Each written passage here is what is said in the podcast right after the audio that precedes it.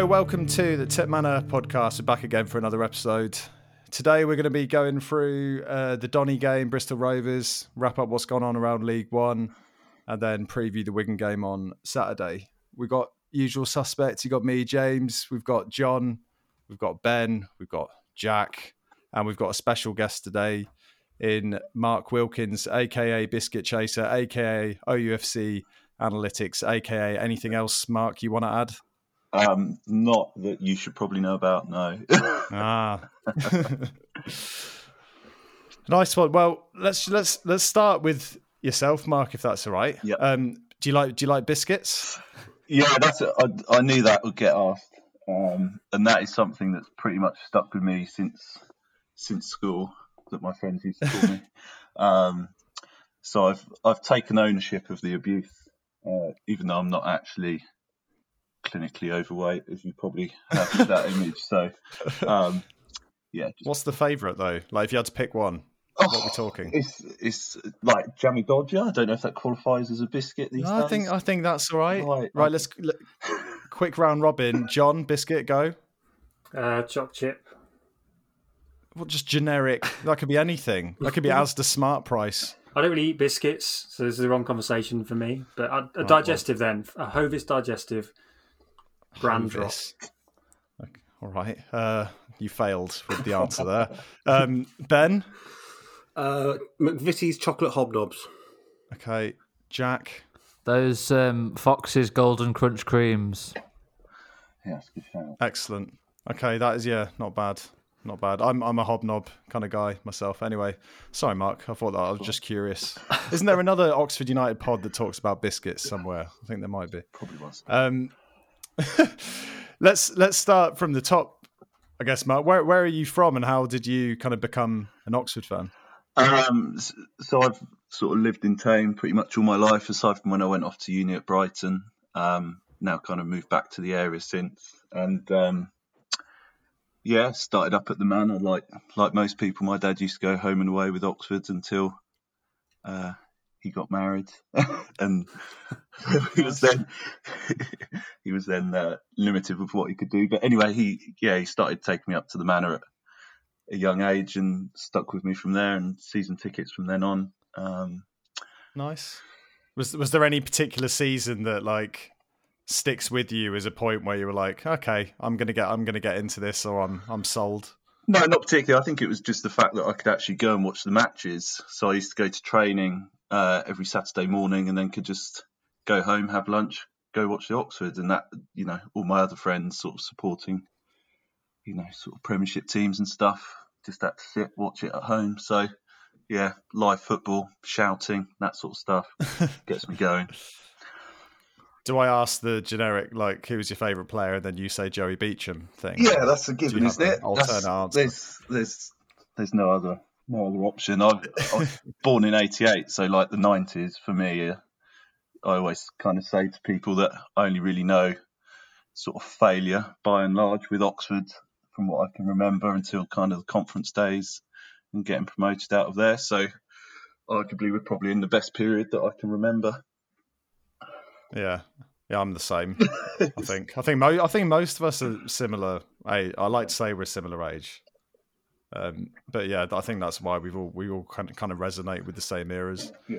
Um, cool. And what what do you do for a living? Like, I saw you were kind of a tennis coach. COVID had a bit of an impact, and um, Yeah. obviously you've got the analytics stuff going in the background. So Yeah, so I, talk through that? I'm a yeah, I'm a full time tennis coach. So I so I, I run all the um, coaching program in Thame. And about a year ago, I just started sort of messing around with some football data stuff.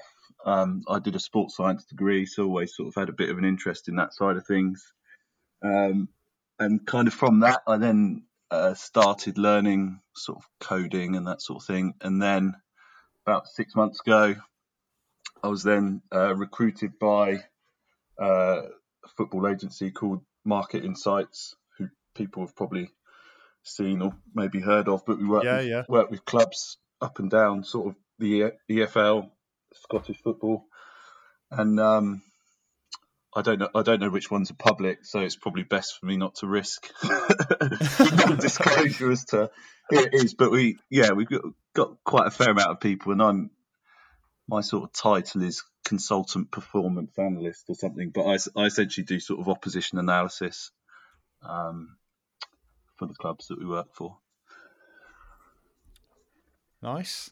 Cool. It's been um yeah, it's been putting us to shame. I think when we first started doing the pod, we were quite keen to chuck the odd bit of kind of analysis out there, um, thinking we were being all special, and then we kind of saw you come along. We're like, oh, maybe we should it's, it's like I put just, this to one side. just kind of picked up like it, you know, just something that I've I've spent a little bit of time on and learned, and luckily it kind of is used in a professional setting now, which is a bit of a fluke, but it's also quite cool at the same time. John, I see you had some musings around questions around the analytics stuff specifically. Would you rather go into the games or anything you want to touch on now? I was just interested in a few things really about the stuff Mark does. So, I mean, even then, what you were talking about. So, you produce the analytics for, say, opposition research. Do the clubs supplement that with their own work because they kind of all know what they're looking for, or are you, you producing a sort of a generic package on obvious things like favorite formation, sort of key players, that sort of stuff? Yeah, so the so the clubs we work for, they kind of have a.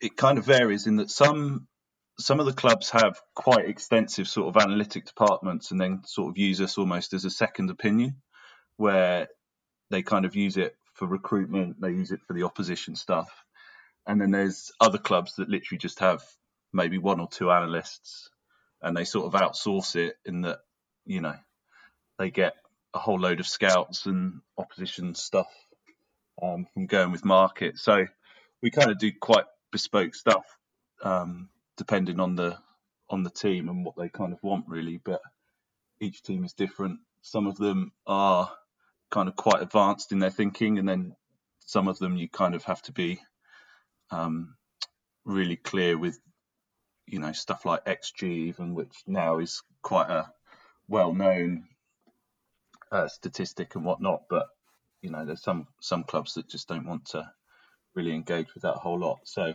it kind of varies, which Yeah. keeps it interesting. But yeah, there's um there's a whole range, and to be honest, it, it's quite clear even within League One the sort of clubs who are doing some interesting and advanced stuff, and then those who are kind of old football men who just want characters and passion.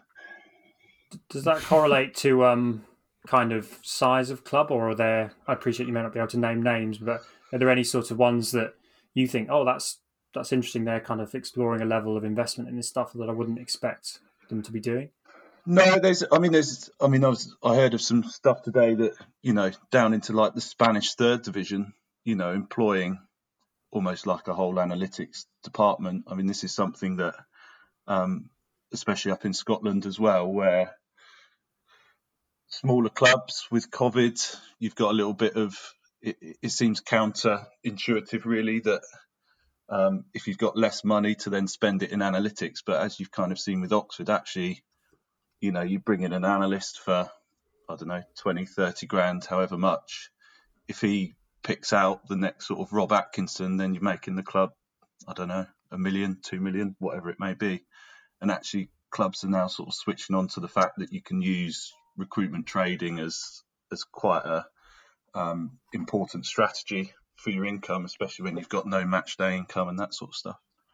Uh, That's a really good point. I was going I was going to ask how it plays into recruitment because you've kind of got the generic kind of Joe Blogs scout that goes around the country watching players, but then Yeah. you've got all of this data now, you know, available. And then is it easier for people to kind of use scouting and actually going and watching them to kind of make final decisions more than anything? So like work out who to go and see as a starting point. Yeah. So And there's then- yeah. so you know with platforms sort of like Instat and Wyscout, I don't know if you've heard them, but they've they've essentially just I mean I can go onto Wyscout and watch, you know, whatever player anywhere in the in the world.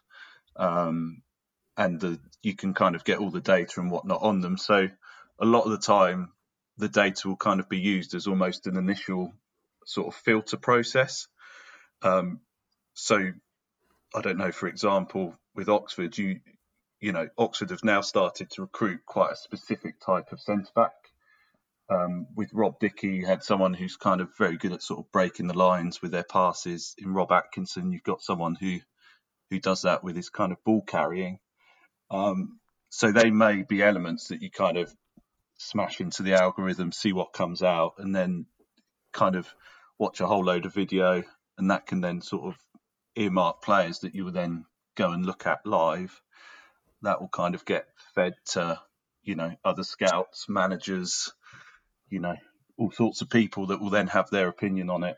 And um, yeah, the the data kind of either backs up an opinion or, or acts as an initial filter or, or a kind of guide. But it, it never really should be. And I, I think in some cases, like at Liverpool, it's sometimes taken as a um, kind of the data people that have, have kind of found this player and they've just decided to recruit them based on a load of numbers rather than actually watching Yeah. them. So so the two kind of go hand in hand, really. I wonder if we had um, analytics in place when we signed Gino Van Kessel and Jemmy and uh, who was the other one I was thinking of? That, that Mehmeti, Agon. Ivo P- Pikal. I can't ever say. I can't remember his name. Ivo Pekalski. Yeah. well, that's that's like one of the best examples of a manager just just using an agent and using people that he knows, um, which tends Yeah. not to be a, a great strategy. No. There you go. Um, cool. That's really interesting. To be fair, I, I didn't realize there was that backdrop of. Um, I-, I thought it might have been a hobby as well, more than anything else. But it's cool to know it's kind of obviously stuff that's part of your career as well. It's good to know. Yeah. Um, news stuff then. Uh, ben, let's let's start with you. Tranmere in the uh, Papa John's Trophy. How excited are you for this one? It's probably a good draw though, in the scheme of things. It's probably the best draw you could have got in terms of you know, Lincoln are a good side this season. We've struggled against them when we've played them, and Sunderland it could be any any scoreline, probably one one. I mean, it's it's good money for the club. It's not good money for the club. Well, no, the, the prize money to get to this stage You get pizza and a, a slap. Uh, and about sixty grand. It's not, Give, give, say okay. Yeah. Alright, it's- given given you get to the quarterfinals of the League Cup and get nothing in prize money, it's a bit odd. But that's the that's the power of the Premier League and all the money they can throw at this tournament. Eat your words, James. Eat my pizza. Um, but I think it's you know if we can win that and get to a final, we, nobody will be there. It'll be an empty Wembley Stadium. It'll be terrible, but if, we win, if I we're winning games, we're winning games. I think this season I'd probably have more interest in this tournament than normal because Yeah. it's football and we've got nothing else to do. I think Jack, that's fair to say, isn't it? Like we've we seem to have used this competition well in that the squad seems more it, as a fan. It's more interesting than than I can remember in recent memory. Like wanting to know who's playing even in these games. Like Winnall's obviously stepped up, got a couple of goals in the last fixture, and generally the fans seem to have more interest. Yeah, I think the whole COVID situation's kind of helped in that aspect because with the youth team having to train in their own bubble and the likes of Nico Jones and who else has played in recent games, Tyler Goodrham and that, they've all kind of can't train with the first team now. So it's made the likes of Sykes get games when he's been out of favour. Um, Agyei, it's kept Eastwood kind of match fit if he's required. So with all the signings on deadline day as well, actually, it's probably quite a difficult team selection against Tranmere. Um, and what, what does KR do if we if we got to the final and Stevens is is the number one now? Does he keep Eastwood because he's been the cup keeper? Um, there's all this kind of side side um, stories running underneath it. But yeah, another home draw. I think we've been home in every knockout round, so it's kind of leading the right way for us. Yeah, Mark, do you reckon Dan Agyei will will play in this game, or do you reckon he's frozen?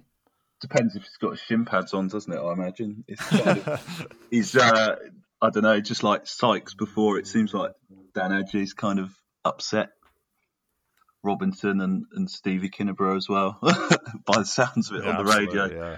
But um, I don't know. I mean, Agyei's a bit of a bit of an odd one. He's he's clearly, I think we've probably all seen, got the potential to do something, but it just seems so infrequent. And he's the sort that kind of similar, I guess, to Sykes, where if they were to leave, you could you could kind of envisage them actually going on a decent run and, and doing something quite useful. So I don't know. I'd like to see him play. I think he's got something about him. I think you know after his performance sort of up front against Portsmouth and whatnot, you know, it would be nice to give Uh, him a yeah, bit of a chance up front and see what he can actually do in his in his proper position, as it were. But um, I think maybe Win Winnall will get the minutes instead. To be honest. Yeah, yeah, for sure. Um, other news, John, the salary cap kind of U turn came out um, in the last few days. What what are your general thoughts on that? It was a real shock, wasn't it? And I think my first reaction turned to how much planning, player deals, transfers will have been done on the basis of the salary cap. And no doubt Yeah. a lot of players will have turned down deals or not been given deals because people were thinking, well, we can't fit you in. I know we haven't had confirmation about squad sizes moving forward, but the salary cap is still a yeah, it was a blunt instrument, but I think we all felt something needed to be done. Um, we now seem to be back in a place where we think the original thing that was in place, the SCMP, I think it was called, makes sense but wasn't enforced. Um, for me, I still think you do need some form of a of a cap that means things can't get out of hand and you protect against the the berries and so on. But it just seems to come completely out of the blue, and it's another sort of EFL with its tail between its legs and having to go back on the drawing board. Um, but I was also frustrated with the salary cap generally that no nothing in the championship had been had been put in place, and League One and League Two were being sort of held back, and Championship was still doing what it wanted to.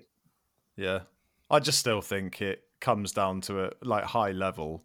Like clubs should just be able to spend within their means, and if that means that things need to be enforced where there's actual monitoring of in you know income versus outgoings, then you know that's what they've got to do. But you know, it's not it's no not really too dissimilar to what you get with accounts with limited companies in a sense. Like If you can find a way nuts. of distributing the revenue through football in a fairer way, and some of the things that were proposed in Project, whatever it was called, a few months back, that sort of would lead to clubs getting more money and more money trickling down, then you can kind of combine that with the sort of current model now, which is, you know, spend within your means, but it all comes down to enforcement, doesn't it? yeah. That was the Tipmanor financial update. uh, right, let's talk about some football. Um, Donny feels like a while back now. Um, Mark, were you surprised when you saw the the lineup and you saw Barker and Lee both getting rammed straight into the team? I think most of us were thinking, you know, they'll after 60, 70 minutes, we'll probably see them make their debuts, but they were straight in. Yeah, Barker especially. Um, from kind of seeing bits of Barker, is he's great at kind of just running into big spaces. Um, which sounds a bit stupid, but I, it's kind of we said we literally said that last night when we were watching the Bristol game. I was saying he doesn't seem to like do step overs or whatever. He No. just kicks the ball Kick and then and moves quicker than the yeah, just gets there first. it kind of just really reminds me of uh, I think it was uh, when Gavin Whyte scored his hat trick at Shrewsbury. I think it Shrewsbury, was, and you know I think there was a goal in there where he basically just kicks it and just you know just canes it after the ball, and that's pretty much what Barker does. And you know, to my mind, especially with the way we play, um, you know, sort of playing for the last half an hour on the counter or whatever, whether you're sort of chasing a goal or or you're winning, um, kind of makes sense to get Barker on. I think you probably see with Lee that he's he's sort of in the sort of Henry or Ford mould where he's he's you know as Robinson has said he's quite a clever footballer. So um, I didn't quite expect them to come straight in, but they had a really decent impact actually on on Saturday. Um, Yeah, first half especially, right? yeah, definitely. I think I think Barker's going to absolutely go at, go at defenders as we saw last night with um, I don't know who, who their right back was, but he was just absolutely papping himself, wasn't he? It was kind of Barker just sort of running straight at him, and he was just sort of backing off and backing off. And you know, I suppose as a defender, you don't have a whole lot of option. Either you try and engage him and sort of bring him down, or you try and back off a bit. But you know, if, if we get him Yeah. against Doncaster, you know, Henry especially with those sort of big switches, trying to get trying to get Barker one on one the whole time against his fullback. I think that's probably going to be a feature of the the rest of the season. Yeah, and Jack, I'm not sure if we were talking about this on or off pod time, but like this is Barker's big th- like moment, isn't it? His, his career at Rangers is probably being realistic is going to be up in the summer. So he's got, you know, he's got to prove a point here and play for his next contract. So you expect him to be really going for it. Yeah, I think uh, Rangers are kind of moved on a level now. That obviously they're top of the league by about twenty points or whatever it is. So his um, kind of status at Rangers is very much fringe player. So th- this move, um, if he shows he can absolutely run it in League One, then he, he gives himself a chance of a decent move back to England. Um, so yeah, for him, he's still only 24. I think it's it's a big kind of make or break of where his career is going to go. Yeah, for sure. Um, ben, what did you make of the the Donny game in general? It was it was quite a strange match in that there weren't really many chances. Like either keeper didn't really make many saves at all, and yet there were five goals. Yeah, it, it looked like a, a, good game of football between two form teams, which obviously what it was. But yeah, it just seemed that there were just individual moments where players were out of position or players made a mistake, and, and out of nothing there was a goal. And uh, I mean, if you look at the stats, it, it kind of you think they've had five shots and they've scored three of them. On another yeah, day, that, that was it. They could have you know double that, triple that, and your keeper will make a few saves, and you only concede one or two. It was. I thought we played well, but it's just uh, three three occasions, three mistakes, and they've scored three goals. And and whilst we tried our best to get level, I mean, probably talk about that penalty that wasn't. You know, on another day, oh, God, yeah. we may have got something out of that, but I certainly don't think we did ourselves any harm in in the performance. Where we've we've spent enough time this season and others saying we just didn't play well out there. I just thought on another day that kind of performance would get a much better result.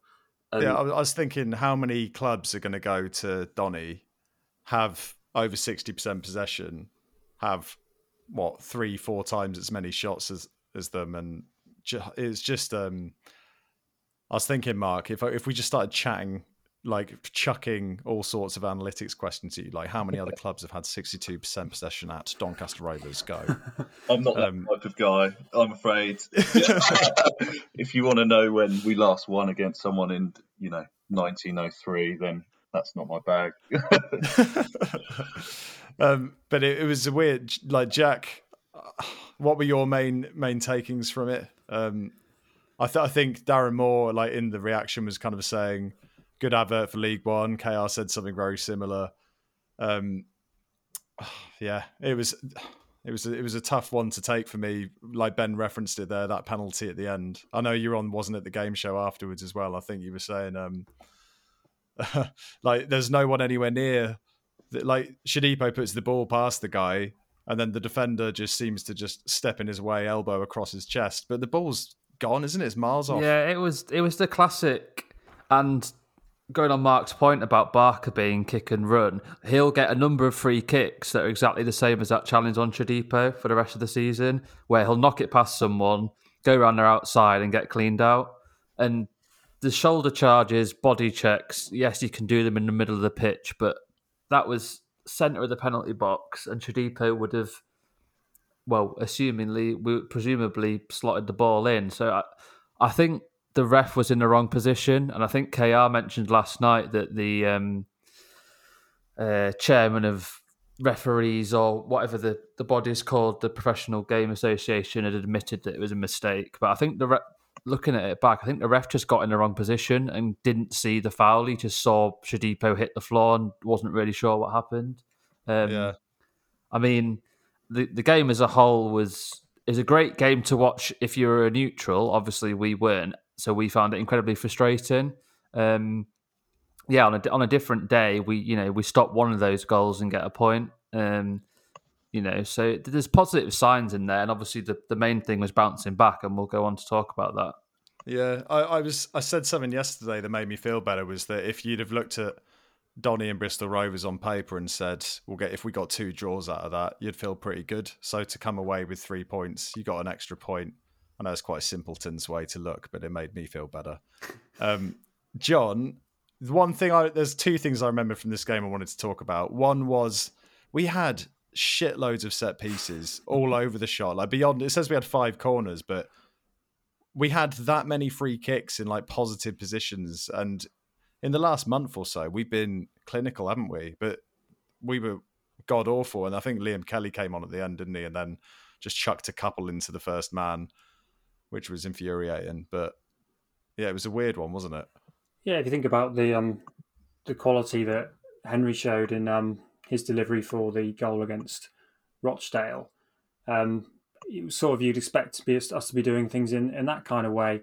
Um, I think we talked a lot about this game being a bit of a barometer as where we are, particularly from a footballing perspective.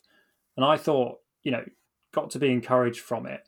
But in a way, Doncaster showed there are certain bits we'd want to take from how Doncaster play because they move the ball, I think, just a little bit quicker into offensive spaces, whereas we want sort of two or three passes to get into those places. I mean, their goals, certainly the first one, they were passed and into the pockets of space around Gorrin very, very easily.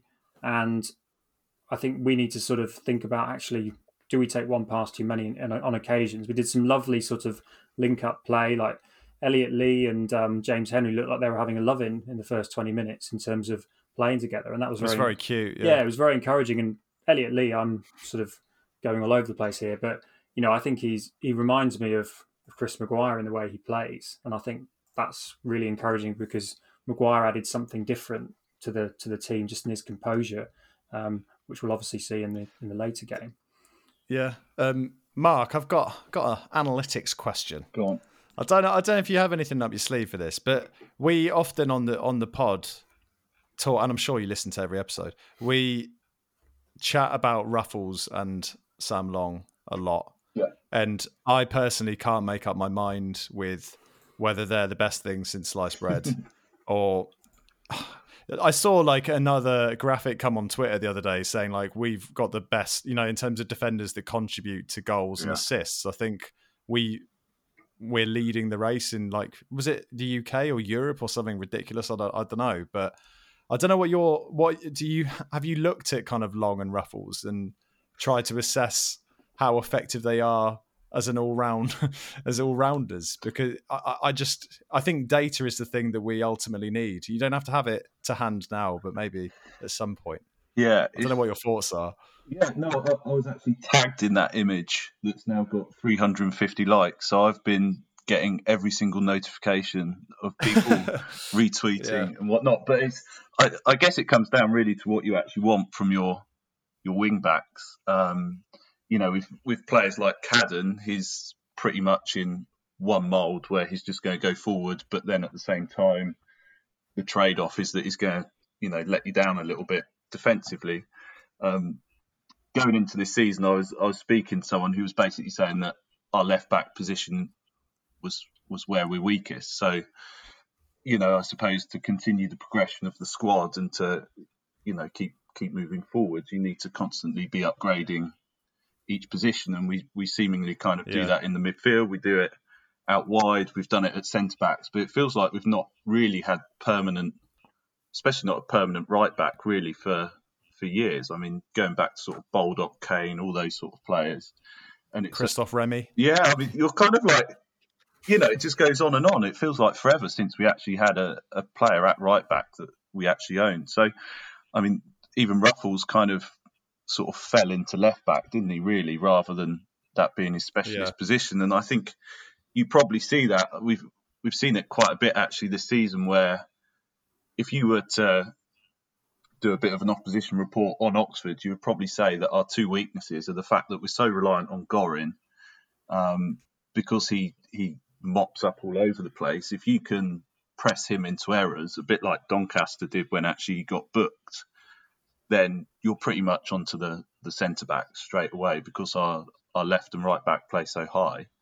And then on top of that, um, you would also target left back Ruffels as well. I think we've seen quite a bit this season. Um, one that jumps out, obviously, against a very good player, Mallik Wilks um, for Hull. But the way that teams kind of focus a lot of their attack down that left side, um, again, the, the Doncaster first goal came from that pass just behind Ruffels, didn't it? So yeah, yeah. I mean, it's you know, it's great they're scoring and they're creating as well. I mean, obviously, sort of Long's assists against Burton and whatnot sort of inflate his numbers a little bit, but I mean, at the moment, it's very tough to make a, to make an argument for them not to be starting because they're they're kind of producing, aren't they? But it's it's going to be interesting to see if this holds for another twenty games or so. I, think I think that's it, and that's why the data will eventually be interesting because John, I, I especially remember you saying it when we were watching the game live. Like there was, and actually, Mark, you put a, a clip on. Like I think you put a clip of a really good move down the right hand side Yeah. where we were just we looked like Brazil. Yeah. And there was a few of those moments, but then there was we seemed to be channeling a lot of the attacks down the right when we weren't hitting Barker on the left. And quite a few times it's, it breaks down with Long. But Yeah. the thing is, one in one in seven or one in eight of those, Long does something really effective and good, and it kind of gets him out. You kind of forget about all the other times where the move is broken down because he's lost control or he's tried a first time Yeah. pass and just given it straight to him. And and And- equally, you yeah. you get quite a few occasions as well where where Gorrin just fills in behind him.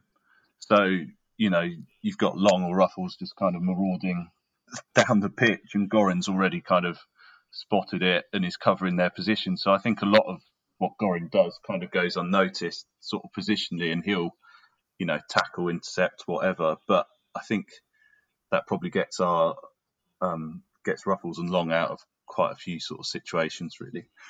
Because you do a lot of stuff around sort of average position in terms of mapping it onto Yeah.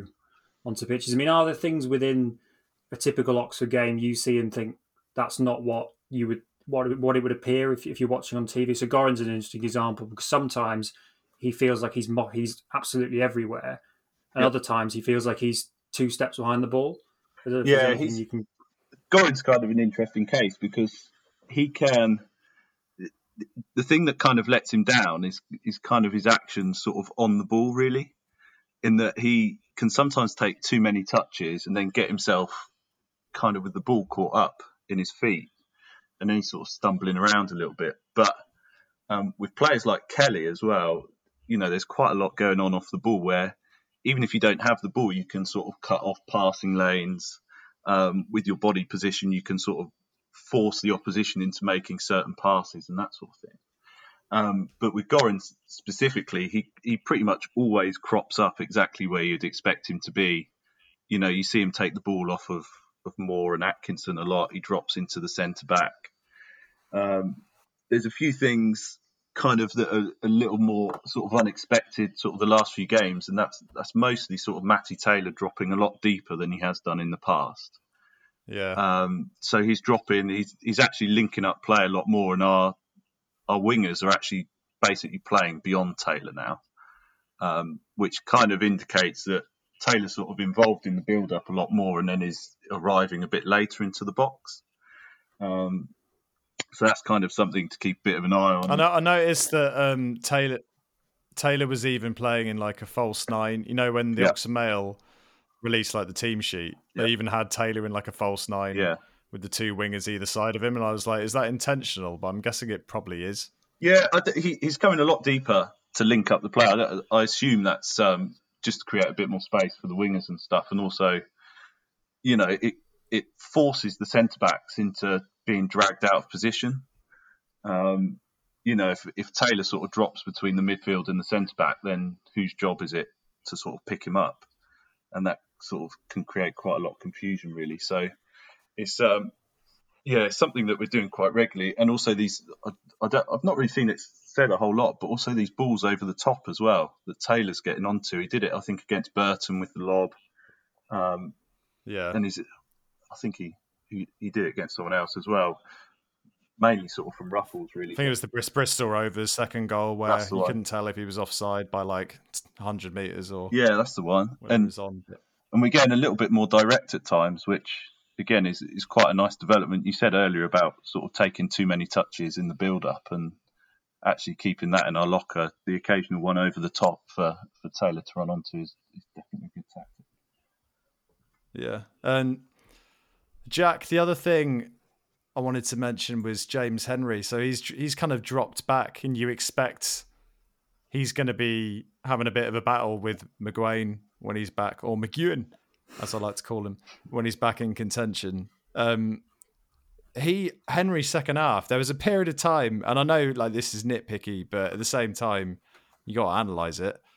But for like five ten minutes, I think he gave the ball away every time, like under no pressure as well. And we were all kind of pulling our hair out because obviously at this time we're three three one or three two down, and he was just giving the ball away under no pressure. And I'm just, do do you think that that position is going to be right for him, or do you think there's a, a real chance that he'll find himself on the bench t- towards you know as we go into the final run in in the season? Uh, he frustrates me a lot when he plays more centrally because I think Mark touched on it. He was spraying these lovely diagonal passes out to try and get Barker onto his opposition fullback, and he was pulling them off. You know, ninety percent of the half, time in the first Yeah. half, and then whatever happened at half time. Um, he yeah he he then couldn't make five yard passes, and he always hitting it behind someone or not hitting the ball properly. Um, and this is why I can't work out where his best position is because we've seen him kind of play that floating role a couple of seasons ago where he scored 10 or 11 goals and he used to score that similar goal from the edge of the box all the time. Um, he's not an out and out winger because he hasn't got the pace to be. He's kind of somewhere in the middle of all those things. And actually, I think Elliott Lee uh, last night scored the kind of goal that you would have come to expect from Henry in previous seasons that we've not seen this year. Um, Yeah. It'll be interesting to see longer term what happens with Henry. Will he will he lose his place when when McGuane comes back? Um, will Lee kind of be the first pick ahead of him in the, the kind of right hand side role? Um, it's kind of got his own little narrative to run for the rest of the season. For me, when Henry's in the sort of central midfield, the whole kind of front five or whatever you want to look at it is just too unbalanced and too free flowing. And you've got Brannigan and Henry who are kind of floating a bit and want to do the sort of creative stuff. And Gorrin inevitably gets overloaded. And for me, Henry, I agree with you, Jack. He's, he's I see him more in the the Elliott Lee role or the James Henry role um, as as was. Um, but I'm not sure what you do. I still like Kelly in there, and it's interesting what Mark talked about earlier about sort of kind of influence off the ball. It's interesting to sort of see there is something going on there because I'm not sure that McGuane, Brannigan can play in the same midfield at the um the same time. I don't know if Mark, Mark, if you've got anything on sort of positions and that kind of thing. Does that chime with anything you've seen Yeah, in, about sort of where where they like to play and that sort of thing? yeah, instinctively, you both Brannigan and, and McGuane basically almost play a sort of. I, I want to almost call them sort of false fullbacks, really, in that they, they play on the inside of their fullback and they occupy that kind of inside channel. Um, it sounds a bit stupid to say it, but it's kind of both of them sort of drop back into the, the back four, pick up the ball, and can progress up the pitch kind of on that left side, which I don't know with McGuane. I mean, he's kind of played out on the wing, he's played in midfield, he's played number 10. I, at this point, I'm not entirely sure what his best position is, but his, his most influential matches have definitely come on the left side of the midfield three. Um, that obviously is kind of where Brannigan would normally occupy. And I think we're probably going to have a bit of a decision to make in the midfield in that for me, Henry isn't great in the midfield three. Um, I think he lose quite a lot of what he's good at in the middle, and he doesn't really contribute enough, sort of off the ball. But I'm I'm not entirely sure whether you can put McGuane, for example, on the right side of the midfield three. So I'm kind of intrigued to see what what Robinson does. Really, I think when Brannigan was coming back from fitness, he was he was subbing McGuane for Brannigan. So I don't know whether that's an indication that he has a similar similar sort of thought, really. But it seems a shame not to kind of manage to fit all that talent into the midfield, really. Yeah. I, I, I thought it was. In, I actually thought one of the better partnerships that we'd seen this season was McGuane on the left with Abita. Yeah. Um, for a few games, but obviously that's not a thing anymore. but yeah, it'll be interesting to see um, what happens when he's when he's back in contention because he just started to kind of hit the mark, and you had For- I could see Forest fans and stuff starting to take an interest again in him, um, based on you know clips surfacing up and little touches here and there, especially in the Burton game. That was the one that comes to mind. Um, yeah, right. So moving on from Donny, Bristol Rovers last night. Um, ben, this was our first double over them since the 92 93 season, as we got our resident stats man, Jack, to go and check. um, but they hadn't had, they'd had a terrible run of form leading into the game. Um, so we beat them 2 0. They'd since drawn a couple, lost a couple. So they, Tisdale only, how, how long has he been there? Like three months or something? But he's, he's already under pressure. Um, He's gone. what? He got sacked today. Did he? Yeah. It was sack day in League One Tisdale- today, wasn't it? Has gone. I, I didn't Who else? spot Somebody that. else went, didn't they? Yeah, Uh, Keith Keith Curle Curle. at Northampton. Ah, that doesn't surprise me as much. They lost to Wigan, didn't they, at home yesterday? Shit. don't know how don't know how to react to that. He's a, he's a good. Not We've problem. every time we've had a vacancy, he, he's always been mentioned Tisdale because he's, he's he was at Exeter for that long. He's one of those solid managers that seems to play decent football and has a good a good mind. Like KR was even referencing after the game yesterday, saying how Tisdale changed the shape like 17 times during the game, and we were struggling to to cope with it, and you could see that in the play. Um, ben, I'm I'm conscious I said your name and I've talked for like 28 minutes. But um, well, when you saw kind of the lineup, not many changes, but your general kind of thoughts on the game, it was a bit bitty, wasn't it? That's a word. Yeah, it was very scrappy if you compare it to the Doncaster game, uh, particularly in defence. We just seemed to be a lot less organised and and people were just drifting out of position, and we just didn't seem to have that command of the space. And particularly in the first half, you'd, you'd have players ending up on opposite sides of the pitch, and you're thinking, how have you ended up there, and who's covering your position? And I think with a, with a better team attacking wise, we, we may have been punished more yesterday. But I, I didn't think Bristol Rovers really had that many chances, apart from a, a good Stevens save in the first half. Yeah. He tipped it over the bar, and then that chance at 1 0, where I think there's 10 yards out and he's just smashed it wide when really he should score. But uh, attacking wise, I thought we were, again, really good.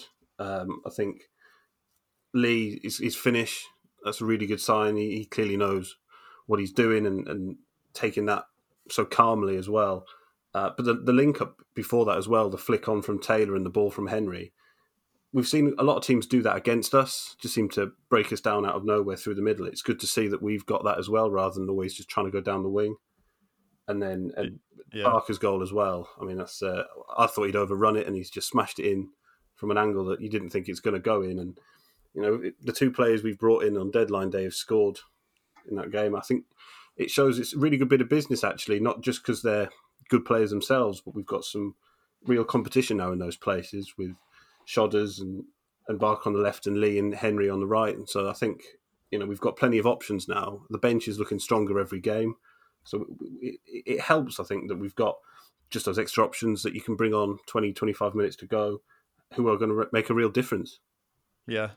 It's weird with the five subs that you just end up with such a completely different team and shape from what you kind of start with. Um, you kind of just summarise the whole game, so we should probably just can everything. Uh, I think that it is worth saying, like Mark, that we just kind of abused James Henry quite a bit about being in that central kind of more reserve role, but that you know it's a, it's a classy ball over the top, and as Ben said, that that's what we, you know, having kind of heard a bit more about Elliott Lee, that's what he's got. He might not have, you know, rip roaring pace, but he's got that kind of composed head, and surely that's going to bode well just to get off the mark for both him and Barker. Yeah, absolutely. I, th- I think we'll probably see them featuring quite a lot. I'd, I'd be surprised actually if Henry goes back out onto the right. To be honest, if Lee's fit, um, assuming he's fit, I think he'll probably play there most of the season.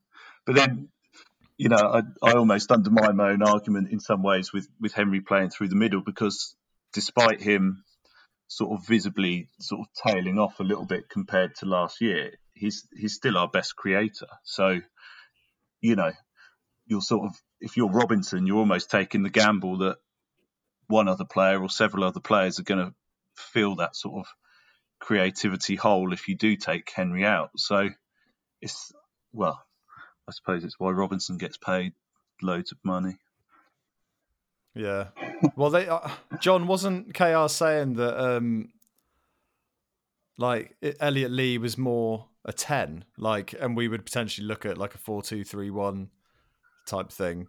But I think we did move to that for a period last night, but I'm not sure We could, I yeah, think Lee had gone off at that point. we he I think he had we we responded to that because we sort of went four two four or four four two, whatever you want to look at it after the first set of subs, and then Bristol Rovers kind of, as Stevie Kinneberry was identifying, kind of found all the kind of problems around that and sort of exploited them. So we went to four two three one, which to me seems like a good option we want to have in in the locker. We've got players that can play alongside Gorrin who can do a bit more of the creative stuff potentially Henry or potentially Kelly um, or Sykes. Um, and then you can have that number 10, which we've talked on countless times on this pod about having a player nearer Matt Taylor to try and do more around him. And Elliott Lee could be that absolute player, but I think he just looks he looks an obvious upgrade for me, and that's why I think he will definitely feature when they can get him in the team. Yeah. I think we always said Hen- why, why doesn't Hen- Henry ever Yeah, get a chance to play in a more advanced number 10 type position, be it that relationship he, he had with Taylor last year as well. Um, yeah. Jack, the, the only other thing I kind of took from this this game beyond the goals was the chaotic. there was like chaos defending. Like It it reminded me a little bit.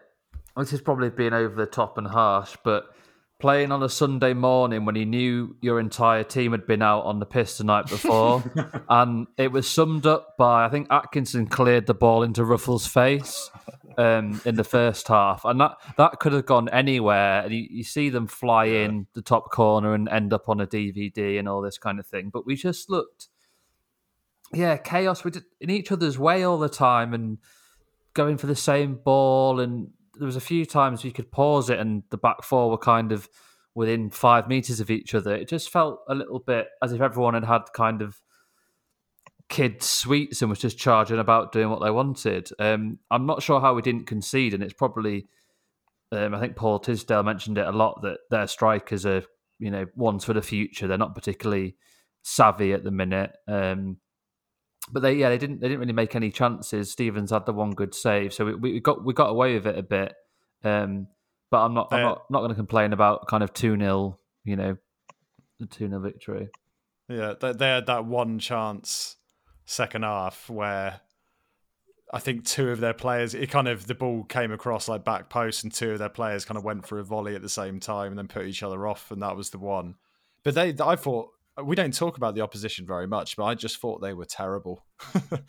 like it's in terms of their actual attacking play, they kind of worked the ball into all right place and just absolutely spooned it all over the place every time they had a shooting opportunity, or or alternatively kicked it about four miles an hour at Jack Stevens. There's far too many teams in this league that are exactly what you've just described, and it's almost depressing that we started um so badly How we did, yeah. because it is just a complete. I mean, did Atkinson was this one of the Atkinson games where you see that it is his first season in league football because it sounded like he had a bit of a mare first half in particular. I did. To be honest, I, I felt it was a collective shambles. I didn't really pick Atkinson out specifically. I don't know, Ben, if you've got any different take on that. But as Jack said, for me, it was just more collective chaos with limited decision making or no one taking kind of accountability of the situation. Yeah, I think if you look back at that game, you could probably pick moments where all four of them have each had a, a moment of being out of position or, or making a, a poor decision with where they're passing the ball. Yeah, I think it was just one of those where, for whatever reason, it just almost went to pot compared to Saturday, and we kind of got away with it because, as you said, Bristol Rovers didn't really offer much. I don't think it was necessarily, you know, Atkinson's fault that we defended so poorly. I think it was just like you said, all four of them need to to take ownership of, of how poorly they played at times. Yeah. I I do wonder sometimes if the kind of push Ruffels long on so far in an attacking sense means that they're so frantic in getting back when they've been out of position and the opposition are countering that it just leads to a little bit of chaos. It's the same against Doncaster that when they track back quickly because they've got to make 20 yards um, because their man's got beyond them, it just seems to drag our shape all over a little bit. And they might just be picky from noticing it the last two games, but I, there might be something in that. Yeah, it's it's a good shout. Um, Mark, were there any? Did you did you watch the game? Were there any particular performances that stood out to you? No, not particularly. I mean, I, I watched it, but it was kind of it's the sort of thing that Oxford are probably going to have to face, you know, for the rest of the running. I imagine in that Bristol Rovers just went with a low block. They just had pretty much nine nine outfield players just behind the ball the entire time, and yeah, you know, they then just got out to Williams or or Leahy and and kind of punted it down the wing, you know, for their for their who was it, Rodman and Daly was it? I think up front, who, you know, just to chase it in the corners and see if you can win a throw in or a corner or something. And you know, like you say, it was at the beginning we were quite patient, but as time went on, I think we kind of almost felt the pressure a little bit of trying to break them down, and that's when the players start finding themselves sort of all out of position and all over the place sort of frantically trying to sort of force it really. Um, but once you get the first goal, it's a case of just trying to keep the hammer down. But in that second half, we we just kind of went to went to bits. Really, it was it was pretty shoddy, but we we kind of we kind of managed to yeah. it out. I th- I think the players and management acknowledged it in a way. Um, the the only other thing is Sykes Sykes came on second half. Um, so I'm I'm pro Mark Sykes. I want to see him do well on the back of some of his performances last year. And I think I was saying to the guys like, "Oh, I'd love it, love it if he got a goal." And then about a minute later, he was put kind of clean through. Um, and I think Brannigan was making a decent run, but I, I think we collect whilst we were saying oh, I should have played Brannigan in or we should have scored. Uh, I thought the defender actually did really well to cut off both yeah. the kind of the angle towards Brannigan and then get the challenge in at the right time. Yeah. So not too much on um, Sykes for that one. I agree. Um, Winnall hit the bar as well with a header near the end, and then at that point you're you're starting to think, for for feck's sake, we're probably something's going to happen at the end of this. But I think generally we saw the game out all right, albeit again it was scrappy do. Um, he does seem yeah. to have a presence, Winnall, that's certainly aerially more than perhaps Taylor does. He seems to be coming together in in my sort of mind. Um, I think the other thing that I've noticed KR's not sort of really talked much about today is how long Sam Long is going to be out for. long, long. Which is um, a potential challenge, although obviously I'm going to say Anthony Forde did really well, but he did do really well. But yeah. it looks like he'll be he'll be in the team for the foreseeable, and um, that's that's going to sort of create quite a another attacking dimension to our already attacking base team. Yeah, I wonder if that means the Forde's back on set pieces as well. Mm. Um, you kind of assume so, I guess, just to get you drooling again, John. Yeah. Um, but yeah, he said long, long with a hamstring. Elliott Lee had a tight calf, came off. James Henry had a dead leg. Have they? Sorry, is I haven't had any time to look at anything today. So they did they say sorry the the amount of time anyone's out for? Was it just long? Assuming that it's going to be a while just didn't really give an update on time that they were going to be out, which is sort of. I mean, James Henry, I think, yeah, said it was a dead leg, so that's you know short term. Um, just didn't mention anything about the other two, which long is is the key one. Um, not that Forde can't do a job. Yeah. Um, reaction to the game. So KR just acknowledged that we changed shape about 28 times, like I said. Uh, he talked about Barker. Yeah, but there was a moment in the game I'm sure you guys remember where Barker kind of pulled out from a challenge, um, and then we went, "What's he doing? What's he doing?" And then they had a they kind of had an attack off the back of it, and I think KR was giving him giving him all sorts of verbals on the side on the back of that, which you could pick up on iFollow, and Kinnebrew was just losing his mind. Um, was going to go down then, there and lamp him by the sounds of it. I know, but then like on the back of that, as kind of Mark talked about earlier, he did his party trick where he just starts kicking the ball in different directions and chasing it like a like a lost pup. Um, it was yeah. I, I I'm well excited to see how he gets on um, for the rest of the season. And he, he interviewed all right actually after the game. I thought Barker. Um, but I think um, KR was saying his body language might not always look great, but he knows this is his big opportunity and he does really want it. So um, yeah, we'll see how that progresses. Um, cool. League One, then. So the ta- that may it does make a big difference that that result. Um, looking at the table, and suddenly you're kind of looking at it and thinking, right, we're three points off the playoffs now, with two games in hand on Charlton, um, and also a game in hand on some of the other teams above. And I, I just can't help myself but look at the autos and start to, you know, I'm just one of them type of people that's like, you know, Hull dropping a few points recently, not doing as well but I probably should you, stop getting. You changed away. your prediction to sixth. No, I said second. I said second at the beginning of the season. Yeah, and then when we talked about it the other it. day, you changed it to sixth, and I held on sixth. So did I do that on the pod or outside the pod? Well, you've done. no one needs to know that. It was on the pod, and you've done it again ah. on the ah. pod by this conversation. So, yeah. um, well, I, I've got the power of editing the true, thing, mate. True, so true. I can do whatever I want. um, Mark, where do you reckon we're going to finish? You got to say now. I'm, I'm guessing I'm Use really analytical. I'm guessing I'm really hours. boring here, but I I ran a a simulation on the rest of the season, um, and it has us finishing Ooh. between sort of eighth and tenth.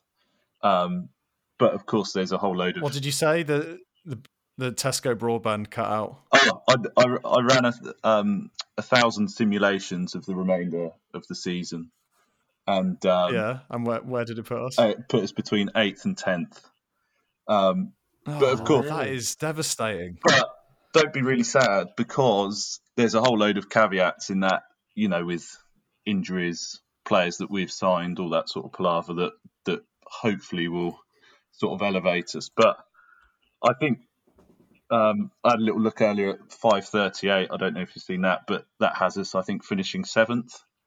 So I think actually it's game on. I think we're probably in with a shout, even though my model didn't seem to fancy it, but I'm going to ignore it. So, what are you What are you going to say though? From the heart. From the heart, fifth. Igno- fifth. Okay, yeah. I like it. Yeah, yeah, going on a massive run. If we get over this next batch, uh, next batch of fixtures just after Tranmere, I think we've got sort of yeah, yeah. Portsmouth, um, I think we've got a few others as well who kind of Charlton, I think, or another one. If we get over those four or five and we're we're sort of still in with a decent shout, I think yeah, we're probably looking quite good. Yeah, I noticed um, Accrington lost with their 600 games in hand, um, so they've stopped picking up results.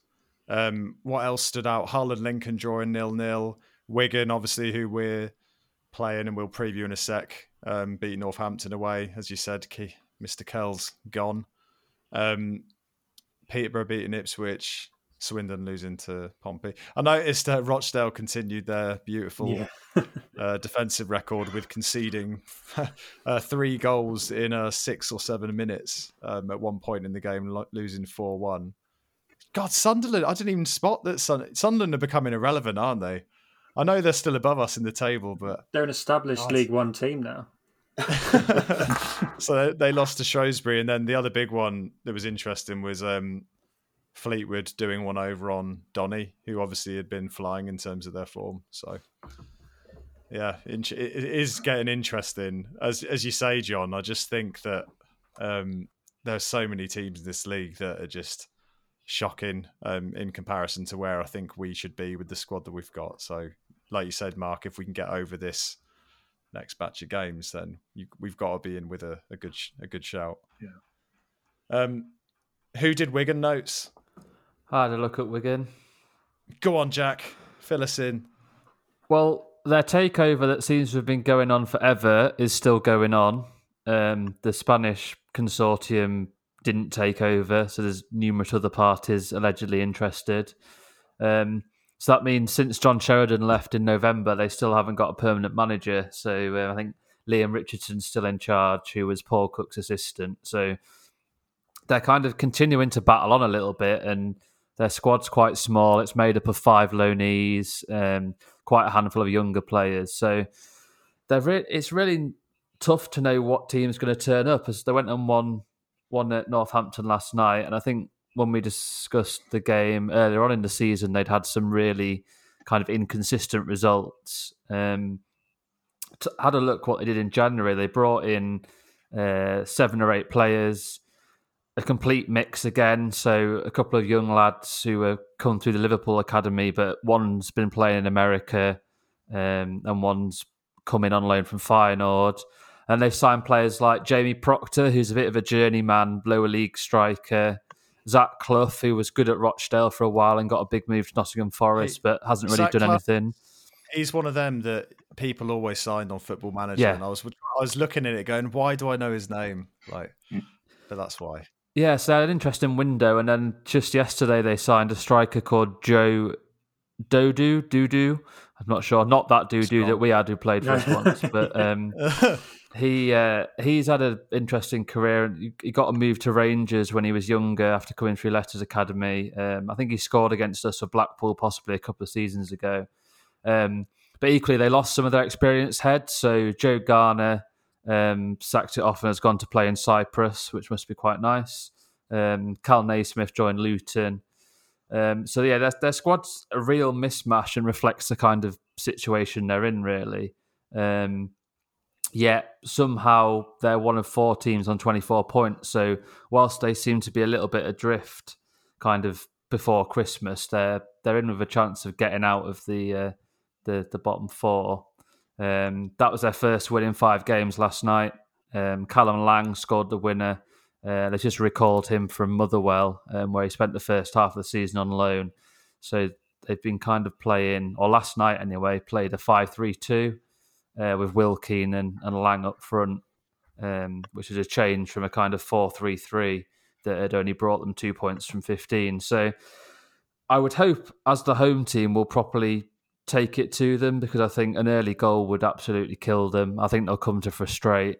Um, they've lost their fullback Tom Pearce is out for the rest of the season. I think he is pretty much ever present this season. So hopefully with Barker and or Shodipo on on on it and uh, having a go at a you know an inexperienced fullback who's likely to play instead, um, I'd be quite hopeful we can win this by uh, a canter, maybe two or three nil. Don't know what everyone else is thinking, John. Well, I mean, yeah, I sort of agree with with all of that. And if you look at some of their games before that, they, they're shipping a lot of goals still. You know, three to um, sorry, five against Blackpool, um, three against Rochdale, which is um, well the norm, isn't it? Really. Um, so I think there's definite goals in it, and we've got such an attacking presence that I think it it's a comfortable victory. And if anything else, it's a major inquest is needs to be had really. Ben, what are you thinking? Yeah, I'm on the same wavelength. Uh, I think with the the little run of games that Mark touched on in the coming few weeks afterwards, it, it's crucial that we do, like I said, take the game to them and make sure that we put a stamp on the game early, especially if we can get that early goal. Uh, I think defensively, it could be anything based on the last two games we've seen. I suspect they'll probably nick a goal, but I think we'll win 3 1. Nice. Mark, have you got any trends about Wigan at all, apart from they're not very good? No, I've, I've, I've not really looked at Wigan a whole lot. I mean, they've got a load of youngsters who are who are quite decent. Callum Lang, as you say up front, who's been at Shrewsbury and Shrewsbury, and uh, Motherwell, and then of course Pearce, who just heads out for the rest of the season. I was just doing a quick uh, a quick Google of of Wigan in the news, and I think it was like uh, Wigan signed striker to get them out the doo doo or something. So I'm I'm I'm kind of having a quick look at them now, and then they've got um they've got uh what's his name Kyle something up front as well, who's quite well fancied. Um, uh, Carl Joseph, I think it is. Uh, but I, th- I, think he's another who's kind yeah, of out. that's it. He's another who's out injured. So I don't know. I mean, it's it's it's total sort of mishmash of a squad, isn't it? With people like sort of Curtis Tilt at centre back, which is just really random. But um, yeah, I think we should be looking kind of to put them to the sword a bit here. Playing at home, we'll have hopefully a load of possession and it's going to be, I imagine, similar to Bristol Rovers. So it's a case of just taking the chances when they come, but um, just don't let them frustrate us. Really. Yeah. Score prediction, agree. Mark. You got to do it. I'm going. I'm going four 0 on this one. I'm going to go quite big. I think. Yeah. We've we've sort of our real issue sort of throughout the season, attacking wise, we've been pretty decent. It's the defence that tends to let us down a bit. But if they're just sort of playing one up top, and that's Callum Lang, I think that sort of Moore and Moore and Atkinson should be able to sort of deal with him. It's just whether we can deal with sort of players on the wing like Thelo, Aasgaard, and whatnot. So, um, yeah, I'm feeling confident. I like that. I think I'm going to say I'm going to go with uh, a 4 0 as well. I thought to ben, to Ben's point, it is a bit of a shame, like how you don't know what which kind of version of our defense is going to crop up after a really really good run of what was it like five clean sheets and eight? I think we said Yeah. at one point. Um, so it's a bit yeah. I'd hope we're keep, keeping a clean sheet on Saturday and getting a, a goal first half that we then build on and their confidence drains and then they're all over the shot. Yeah, I like that. Big, big win would be ace to get on another run. Um, right. I think that's about us done. So we've got Wigan and then it's a full week. I don't have we got a Tuesday game? Or is that when we're The playing pizza. Tranmere? Okay. The pizza is in town on Tuesday. Six o'clock pizza. Is it a six? It's, it's not an actual six o'clock kickoff, is it? It is. It's on Sky. Is it? really is. helpful for Oh, every, great. for everyone who might want to think about ah. watching it. Well, okay, okay, exciting. Usually, you get like Don Goodman trying to wax lyrical about his Oxford knowledge, and he just chats absolute trife Dean, the whole time. it's our man Dean Saunders normally, isn't it? Dean bloody Saunders. Too bad. I mean, he obviously did play for us, but you know, that doesn't limit Yeah. it.